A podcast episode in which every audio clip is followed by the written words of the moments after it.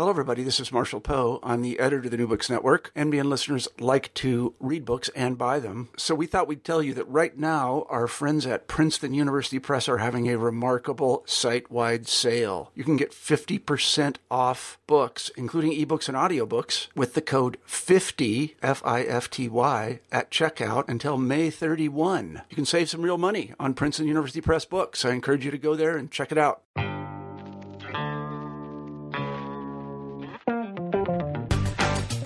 Welcome to New Books in Critical Theory. I'm your host, Dr. Dave O'Brien. On this episode, I'm talking to Dr. Malcolm James from the University of Sussex about his new book, Urban Multiculture Youth, Politics and Cultural Transformation in a Global City, which is published by Palgrave Macmillan. Welcome to New Books in Critical Theory.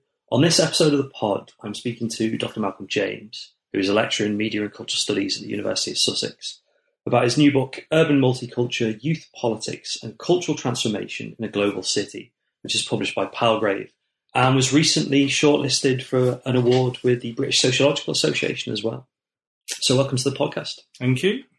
Um, to start off with, um, it'd be really interesting to get a bit of context for the book because it's a really uh, detailed ethnography of a particular part of London that has these quite major, um, mm. certainly national and possibly global consequences about how we understand young people, politics, race, geography, lots of different areas. So I wonder if you could say a bit about the background to the book and, and where it came from. I mean, you know, the background to the book is um, kind of convoluted and long story. So we kind of it's always interesting how we always kind of invent these beginnings, don't we? That we become we narrate when we talk to each other about how they started. But um, I kind of I think I want to kind of avoid doing that actually because it says something about the process, which I think is key to ethnography. Actually, that it doesn't start in a neat place and end in a neat place. It starts in a kind of messy place, which is your own personal histories and ideas, and um, becomes kind of manufactured into the book that um, that we have here. Um, so it really started. Um, I'd been doing work in Newham and, and around Newham. I'd worked previously for a long time um, with children and young people on various different projects. And my partner was working in Newham at the time, um, and that kind of culminated in an application to um, do a PhD, kind of a one plus three, so with the masters at LSE. And originally, I was interested more in recent Eastern European migration in that part of London and what that meant for reconfiguring um, race, racialization, you know, in that place among young people. Um, and as I kind of went there and as I worked there and I did my master's kind of dissertation there and started doing my PhD there, I kind of really realized that was only one part of a much more complicated story. Um, and so the PhD developed in that way, really. It developed as a kind of attempt, a kind of reflexive attempt to um, understand, engage with what was going on around me, um, and in particular around three youth clubs in the London Borough of Newham. And that ended up being a story of urban multiculture. Um, yeah, so so that's really how it came about, and and the book is the the kind of continuation of that idea. I guess there's a couple of things you, would mentioned there that would be really good to uh, unpack for the listeners. Um, mm. And we, we, can sort of do these in, in whichever way you'd like. Sure. It'd be good to know a bit about Newham, like why it's interesting yeah. as a site for research, and then that kind of key term, urban multicultural, sure. and, and, what it means. Yeah. Do you want to? Should we talk about Newham first? Or yeah, set, set, set the scene. Yeah. So um, Newham's interesting for lots of reasons. It, has been a kind of it's been a part of London that's been inundated with um, researchers, not particularly actually sociologists, although sociologists have certainly been there and gone there, um, but lots of social policy researchers. Um, and their interest has been to kind of understand the um, social consequences of ethnic diversity um, and that, so, I mean, let's, yeah, let's talk about that first, because um, there are a number of different ways in which Newham were portrayed, um, which I'm kind of trying to contest. The kind of social diversity one looks, so Newham is, the history of Newham, Newham was kind of a, um, formerly working class. It's um, oh, still working class predominantly, I suppose, apart from kind of Stratford, that kind of little fringe. But that was only just starting when I was there. Um, but it's a it's a working class borough, um, and it kind of built up around the docks. So the population rose massively in the 1800s. um, and lots of land was reclaimed. So you had kind of Forest Forest Gate and very there were other kind of establishments that go back a lot longer. But the south of the borough and the east of the borough, so along the River Lee and the docks, was kind of largely populated in the 1800s onwards, with the arrival of industry, the rail, uh, rail transport, and the building of houses.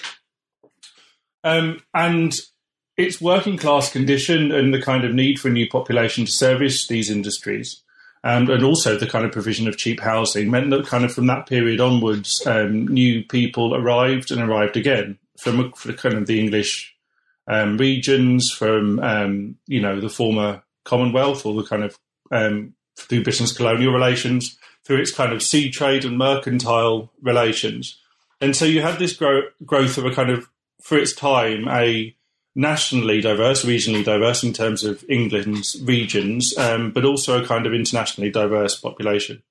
And that story has continued over and over again and still continues today. I mean, it's only possibly Stratford and the kind of gentrification of Stratford that's beginning to change the dynamic of that story. So we see a population that's been in constant flux, histories of movement, etc., etc. So that becomes of interest to policymakers, and policymakers start to talk about that in terms of super diversity. And in the kind of work of Vertovec, it both marks a moment at which we have a kind of lots of different um, ethnic groups in one place. So one of the most ethnically diverse places in the world, I think, is the London Borough of Newham. And but, but and Vertovec marks that time, but it also becomes fetishized among policymakers who are kind of really kind of interested in the surprising absence of conflict. So this is around the time when people are talking about community cohesion. There's the northern disturbances, right? Protests, uprisings, or whatever we might call those. Um, and people are kind of thinking, well, Newham's so super diverse. Why isn't everybody fighting all the time? or they're kind of celebrating what has come known as the kind of that really flat reading of Gilroy's conviviality, although conviviality as a term wasn't used at that point. So we have that one on, on, the one hand. That speaks to the kind of problems of the area, but also something that's interesting. And so something that's interesting about it is um, is uh, what that kind of configuration of population tells us about um, race and ethnicity and the processes of racialization. The other thing that's interesting about it is the fact that it's a very young population. So, if we're interested in youth culture, it's one of the youngest populations um, in the UK, and there is a big youth culture, and there are histories of youth culture. And that kind of stretches back to kind of form working class cultures, but also youth cultures that are globally connected, and also youth cultures that arrive through these processes of um, migration into the borough the other thing that happens in this period is it's also kind of um, remembered and romanticized as a home of the working class, and particularly of um, a version of the working class that becomes racialized as being white. Um, and so it has these kind of different stories. It has the one story which is of super diversity and the kind of fetishizations of that, and the one which is the fetishization of the white working class. Now, those things make it an interesting place discursively to look at what's going on there and the configurations of race and culture that happen in those places in relationship to youth culture.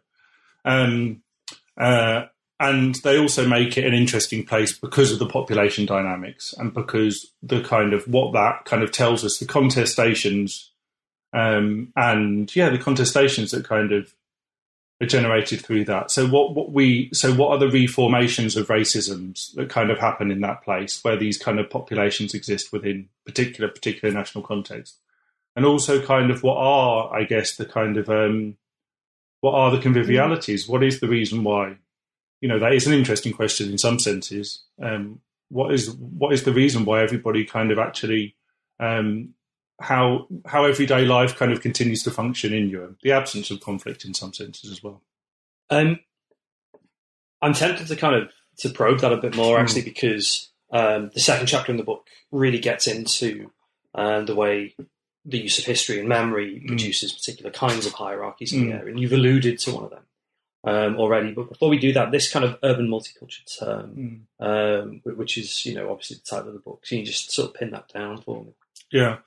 So uh, the term culture comes from the cultural studies tradition of understanding culture, which is a Raymond Williams version of culture, which is culture is um, kind of everyday art and expression, something that's taken out of the museum and that's um, democratized in a sense. So it's that version of culture. I mean, this is a book that's written in a cultural studies post-colonial um, tradition of sociology, if you like. So that's the version of of culture. It's also culture as everyday life. So we can think about culture in that kind of more anthropological sense of culture as well. Oh no, sorry, let's say more sociological sense. The anthropological sense being culture as ethnicity, really, which I um, I tend to use um, race and colonialism when I'm when I'm talking about that in the book.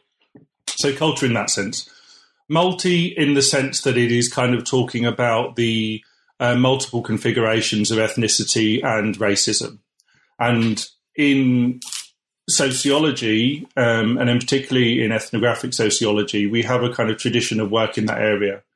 Um, in kind of ethnographic terms, we have Les, Les Back's book, New Ethnicities, which really kind of looks at multicultural in that way. We also have multicultural used in that way by Paul Gilroy and other kind of other sociologists, and so that's where multicultural comes from. Urban because it's urban because it's Newham. So yeah. yeah. Um, so how does um, going back to what you were saying earlier? How does the um, the set of hierarchies you alluded to play out in Newham?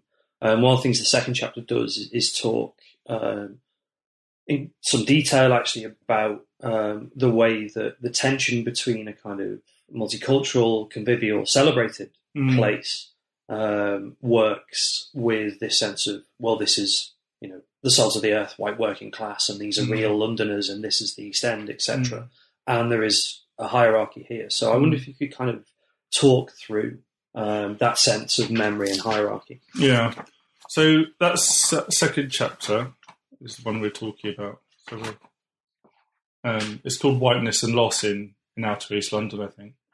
Um, it's looking at the ways in which um, ideas of memory and ideas of the past play into um, youth culture um, in in Newham.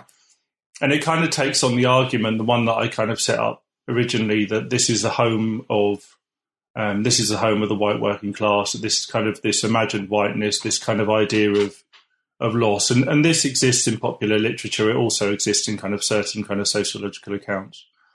Um, and so we have kind of the reification of the working class um, as being white in that place, their racializa- racialization, I suppose. Um, and what it's kind of trying to say is that uh, actually Newham's a more complicated space than that. Um, so it looks at how um, so one of the ways in which whiteness is um, the idea of whiteness or British whiteness is often related or has been related to the idea of melancholia, um, which is the idea of a kind of mourning of a great past and um, psychic or kind of psychological effects that that has in terms of its um, in terms of the kind of forms of racial violence that play out on a global and also local stage. Um, and so it's kind of saying that, you know, it, it, looks at whiteness and it looks at how whiteness is remembered in terms of loss in East London. And so some of the people I worked with were were white or identified as being white. Um, and so it looks at how um, loss is made sense of or, or in that kind of national discourse, legitimacy, belonging to the earth, which I talk about as autochthony, um, is made sense of in relationship to loss and particularly in relationship to um, migrants that arrive in the borough, non-white migrants, but no, not not, not just non-white migrants, also Eastern European migrants. For the sense that they're coming to take something from us, they're coming to take something. We had this former glory. We had, um, you know, we had West Ham winning, winning the FA Cup. We had the World Cup. You know, England winning the World Cup, and and and this is being taken away from that. Obviously, that is a kind of story of melancholia. I talk about it really as nostalgia because it provides a slightly more open framework to the diaspora nostalgias that also exist, diasporic nostalgias that also exist. So people kind of have their own nostalgias of different homelands in Europe. So we can't only talk about the nostalgia for the English or white homeland. So I use nostalgia in that sense. Um, so um, where did I get to? Um, I mean, the, the main thing is the kind of the hierarchy around this. Mm. Um, and it's interesting how this sense of hierarchy then runs through parts of the rest of the book where um, you know there's a real sense of kind of legitimate and essentially illegitimate forms of cultural activity, mm. cultural production, mm. um, the use of space and and um, um and certain oh, yeah. Um, representations that. Yeah. Um, I mean, later on, you, you sort of talk about this term negative politics, which I thought was was really interesting. Yeah, so look, so yeah, let me just because I, I just remembered. So one of the things that this kind of idea of loss does is it kind of erases the structural issues that have happened in that place. So the fact that um, Newham, Newham, Newham has been done badly by kind of um, capitalist and post-industrial politics, and so rather than kind of note the kind of structural failings of successive governments in that area, it gets told as a story of of migration. You know, a story of you know loss being you know whiteness or some kind of former glory being taken away, and that kind of gets celebrated and is the cause of antagonisms. The other interesting thing to note is that um, whiteness has never been a stable category in Newham, and that's the other thing it kind of seeks to contest. So whiteness has get, got whiteness gets traced over, and I use that kind of language of um, you know tracing, which is kind of part of a uh, I don't know a theoretical kind of underpinning of the book based around performativity, based around citation, those kind of ideas. Um, and so, you know, and so um, whiteness um, becomes claimed. People kind of become white, and they use that as the basis for um, establishing a, establish a kind of hierarchy of belonging in a kind of precarious landscape um, of unemployment and marginalisation in lots of different ways. And that means that quite often, you know, there'll be um, young people whose parents were, let's say, Romani or Greek or Turkish, who formerly, their parents at least, wouldn't have been able to claim whiteness um, in their day um, because of the forms of racism that existed then. But these young people can and do. And that's partly testament to the kind of fluid dynamics of ethnicity in the borough, which kind of you know, make you know, which tell us that race is race and whiteness isn't a stable category, but it's partly a way in which racial hierarchies get remade and reformed, which is kind of builds into the kind of what you were just talking about. Yeah, uh, it's worth thinking. Um, I mean, you, you, mentioned the landscape and, and, and, locality a couple of times there, mm. and it's worth thinking both. I think you know, kind of really locally, um, maybe thinking about why postcodes matter mm. um, to your uh, ethnography with with young people, but also I think to kind of think how this is complemented um, globally as well in mm. terms of the way that you know global youth culture sure. is, is alive, well, and you know being performed, mm. whilst at the same time there is you know a, a story of kind of you know quite a bounded space through really you know micro distinctions. Sure, and that's a really interesting question. I mean, I think um, I think as as you know, I mean, lots of the book is kind of framed around these kind of dynamics, and that's one of the things that um, one of the things that I was really interested in. So the postcode is interesting. You know, I think again we can kind of think about this in terms of um, performativity. We could think about it through Butler and Gilroy's versions of those things, in fact. But the postcode is both the way that postcodes played out. So just to kind of say, in case people don't know, there are lots of um, in London. There is kind of certain conflicts that predominantly young men participate in, but not only young men, which is around the kind of postcode, which is like the UK version of the zip code, right? In which that kind of territory is defended. So people identify with that territory. They wear um, sometimes clothing in colours that mark them in relationship to that territory. They might wear bandanas. They make, um, if they're musicians, then they might make uh, music, um, particularly in the genre of, of grime when I was there, about that. Now, that's often, you know, in kind of popular media take, t- took, taken in quite a flat way to say, oh, kind of this kind of postcode violence, you know, really as a way of kind of reprimanding um, black diasporic culture um, and working class young people because of their failure to, um, you know, adopt kind of normative middle class ways of kind of, of comportment. Obviously, there's a much more complicated story in that, and any kind of those kind of shrill kind of moral discourses always need to be kind of um, contested.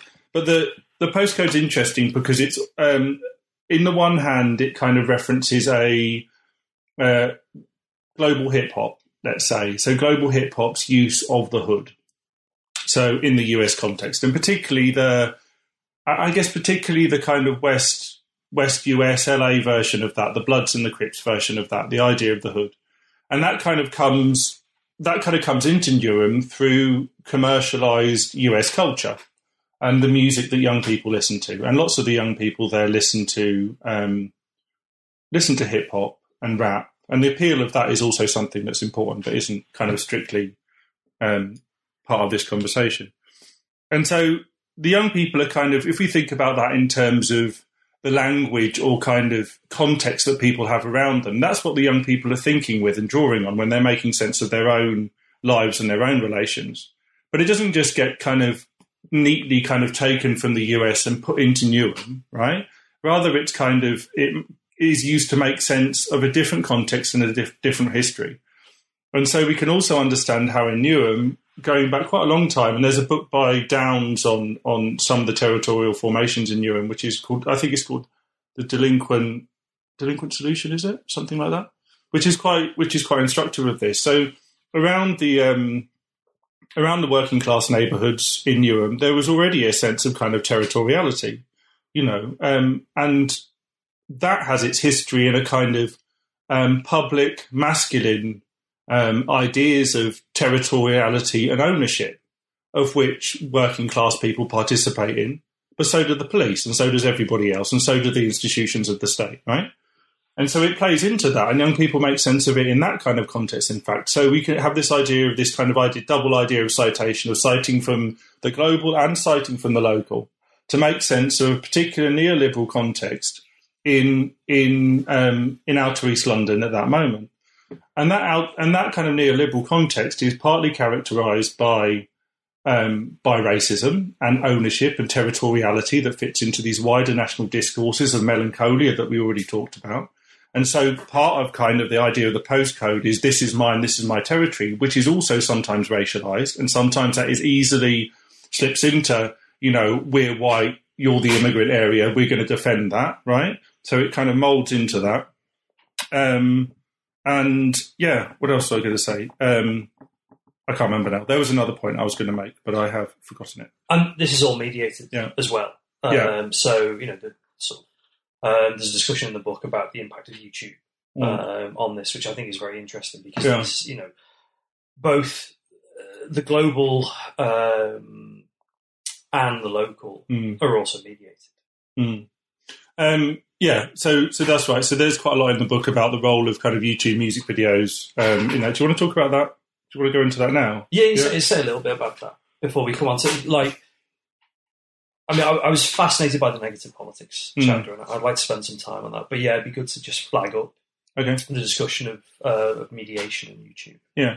So lots of the ways in which, um, so if we talk about these kind of dual citations, but if we particularly look at kind of commercial um, rap and hip hop and that that that how that's mediated, I mean that's you know YouTube has played a kind of incredibly important role in that, and it, and that's relatively recent. It's not to say that you know young people weren't listening to rap and hip hop before YouTube. I mean, you know that much would be ridiculous, and certainly kind of there's been a kind of distribution of recorded music long before that.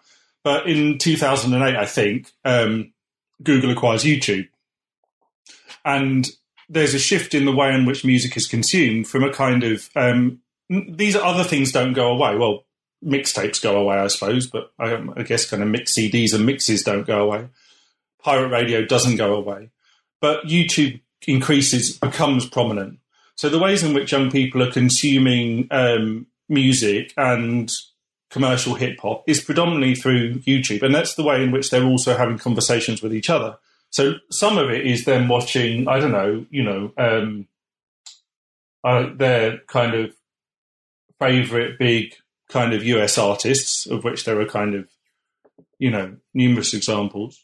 Um, and some of it is of them watching their peers, or at least young people that they imagine to be like them. So not kind of not people who have recording contracts, but people who are making videos that are kind of doing this dual citation between US commercial culture and um, and local versions of what it means to kind of be a young person in Newham and the history of that. And that's that's the dialogue that's going on, and it's going on on the street. It's going on physically in terms of the postcode in in, in what we talked about, um, but it's also going on through YouTube as well. Um, and so that's kind of one of the important ways in which this is mediated. Yeah. So yeah, tell me about negative politics, um, particularly that idea about you know cultural representation of, of, of this idea. So, negative politics was a a later chapter that I um, added into the book. Um, there was something that I was really kind of grappling with for a lot of the time when I was doing the project of how to make sense of the politics that were going on there. Um, it didn't seem satisfactory to me to kind of say um, that young people had been simply conscripted wholesale into neoliberal culture, in that they had lost all politics or all kind of critical kind of relation to the society that they were in, or any kind of protest or struggle against the forms of marginalisation they, they were suffering. And that would be awful ethnography if it, if it came, came out with, you know, I, I went and lived with uh, a range of young people in, in a particular place and found that they exactly mirror what social and cultural theorists are describing about the world. That well, of course. I mean, and that was kind of where the starting point was, right? Because it is kind of social cultural. Is perhaps less so. At that time, it was social cultural theorists that were making that argument. And I kind of understand where that argument comes from in some senses, in that, it, you know, it is a depressing time. You know, we can really see the kind of conscription of lots of things into neoliberal marginalization. But to say that there isn't a struggle going on is to kind of actually kind of to, to dehumanize people in the kind of history of humanity in a way there's always been a struggle. People have always struggled, right? So so it came from that point and and the the question was to understand what that struggle was. In um, in youth culture in Newham and in generally in youth culture in Britain, and particularly in kind of youth cultures that are marginalised. Although it's not only youth cultures that are marginalised, because also the aesthetics that I'm about to talk about is also um, popularized and commercialized. So it's not only in relationship to marginality, it's also in relationship to the commercialization and selling of that marginality, which is kind of Gilroy's argument in a way. Um, but in you and with the young people I was working with, who aren't kind of big commercial artists, you know, anything like that, um, they're they're they're trying to make. So there's a kind of, I, I, would say, there's a kind of, um, you know, residual anger and frustration basically. Um, and that anger and frustration has lots of different routes, um, and some of those are in relationship to the structural position that you know, those young people find themselves in, and that will, can be in terms of class um, or in terms of race and racism. In fact, um, and so young people are kind of that, that that we can understand as a struggle, a struggle against marginalisation, and the kind of anger that kind of arises from that and young people like use certain lexicons that are available to them to make sense of what that anger is. Um, and some of those lexicons come from hip hop, come from commercial, overblown hip hop, which is long since kind of, um, you know, whose artists have long since departed from the struggle of the street. But nonetheless, that provides a lexicon to people who are really kind of um, feeling the pinch of kind of, you know, David Cameron's austerity Britain in a way. And so they, they use that language. And, and they also use kind of repertoires and languages that exist in the histories of East London as well.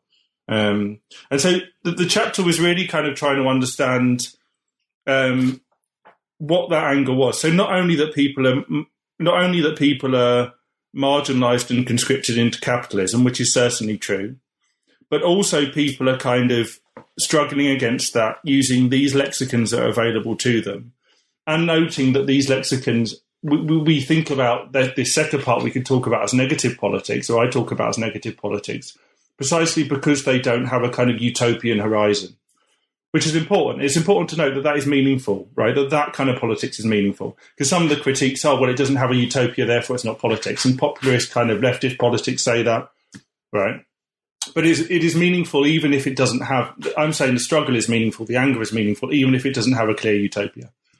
But I'm also kind of trying to say that through that struggle, there's a kind of generative process going on. There's a process of kind of reflection. There's a protest of even just creativity that creates a possibility for something that might have the character of a different kind of potential, a different understanding. And so I go through various examples of the chapter of tentatively, and I talk about it very tentatively because I don't want to place too much weight on that either. I don't want to say, oh, look, you know, well, what they said about being conscripted into capitalism is wholly untrue. And look, isn't it wonderful? Don't they have this kind of like, you know, visionary kind of attitude? It's not true. I'm trying to say the conscription is real. The negative politics and the rage and the anger is real, and that deserves attention. And that there are possibilities where a kind of um, where a different version of living together of existing kind of appears tentatively, um, and, and, so that's what it's about. I suppose this um, tentative optimism runs through. Yeah, that's a good way of putting it. Yeah. Um, it runs through in the way the book finishes, actually, with yeah. a consideration of kind of aspirations and futures in Yeah. Newham. Um, Mm. And obviously, that aspiration is a very loaded term in UK political discourse, and, and you know you allude to that in, Mm. in the chapter and, and engage with that. So I wonder if you could uh, you could say a bit about that sense of the kind of you know the aspirations and futures of New. Um, well, I mean that that final chapter is kind of set up in a similar way. You know, the argument to the one on negative politics, and the end of the chapter brings together various different moments in which there are kind of different possibilities for different futures. I suppose. Um, and so part of the chapter looks at these kind of very looks at aspirational futures, and and it kind of um, talks about what an aspirational future is in the context of kind of new Labour and running into the kind of conservative period, and how that's racialized, classed, and gendered, right? So how it's um, so how it, it's racialized on the basis that um, you know um, some black and minority ethnic groups are considered not to be part of that kind of version of aspiration. Um, it's classed in the fact that it's a kind of bourgeois discourse, which assumes that you can just get it if you want it, you know? Um, and it's gendered because um, women and men are kind of positioned in that discourse differently. Um, and that, that works kind of, you know, that kind of the work on um, Angela McRobbie's work um, and some of the other work on kind of post feminism kind of positions that well in terms of gender, I think, or, you know, in terms of women. Um, and there's a masculine version of that as well. Um, and so it's kind of looking at that, and it looks at the ways in which young people in this complicated, um, racialized context, the ways in which we've talked about the idea of kind of um, the formations of new racisms, the persistence of old racisms, the tracing of racisms, the ways in which young people um, negotiate that dominant idea of aspiration. And in particular, I look at um, a group of young Albanian women who are very um, aspiring in that sense that Gordon Brown would talk about aspiration, for example. Um, you know, they their their plan is that they're going to go to Oxford and they're going to study medicine. You know, um, and in so doing that, they kind of take on features of that discourse in which they um, disassociate themselves or disidentify themselves from other people who they consider to be um, lower than them in terms of um, being um, more brown or more black than they are, you know, so racially, um, and in terms of their class position. And they, so they position themselves against their friends. And I used, um, I think, Bev kind of phrase of disidentification or dissociation, which I can't remember exactly, is quite useful for thinking about that. Um, and then I look at the kind of young people who kind of don't um, are, are structured in such a way, or um, or whose lives have kind of unfolded in such a way that they don't they don't have access to that kind of discourse. And so, what the kind of future means for them is, you know, and I talk about that in the ways in which their futures become marginalised, and the ways in which they kind of struggle against that, and they kind of try to make sense of that. Um, and then I talk about the different possibilities that exist within um, alternative futurities, I suppose, of um, of the Newham that I've been kind of um, outlining. And do you want to talk about those alternative futurities? Yeah, you can. Um, I just need to.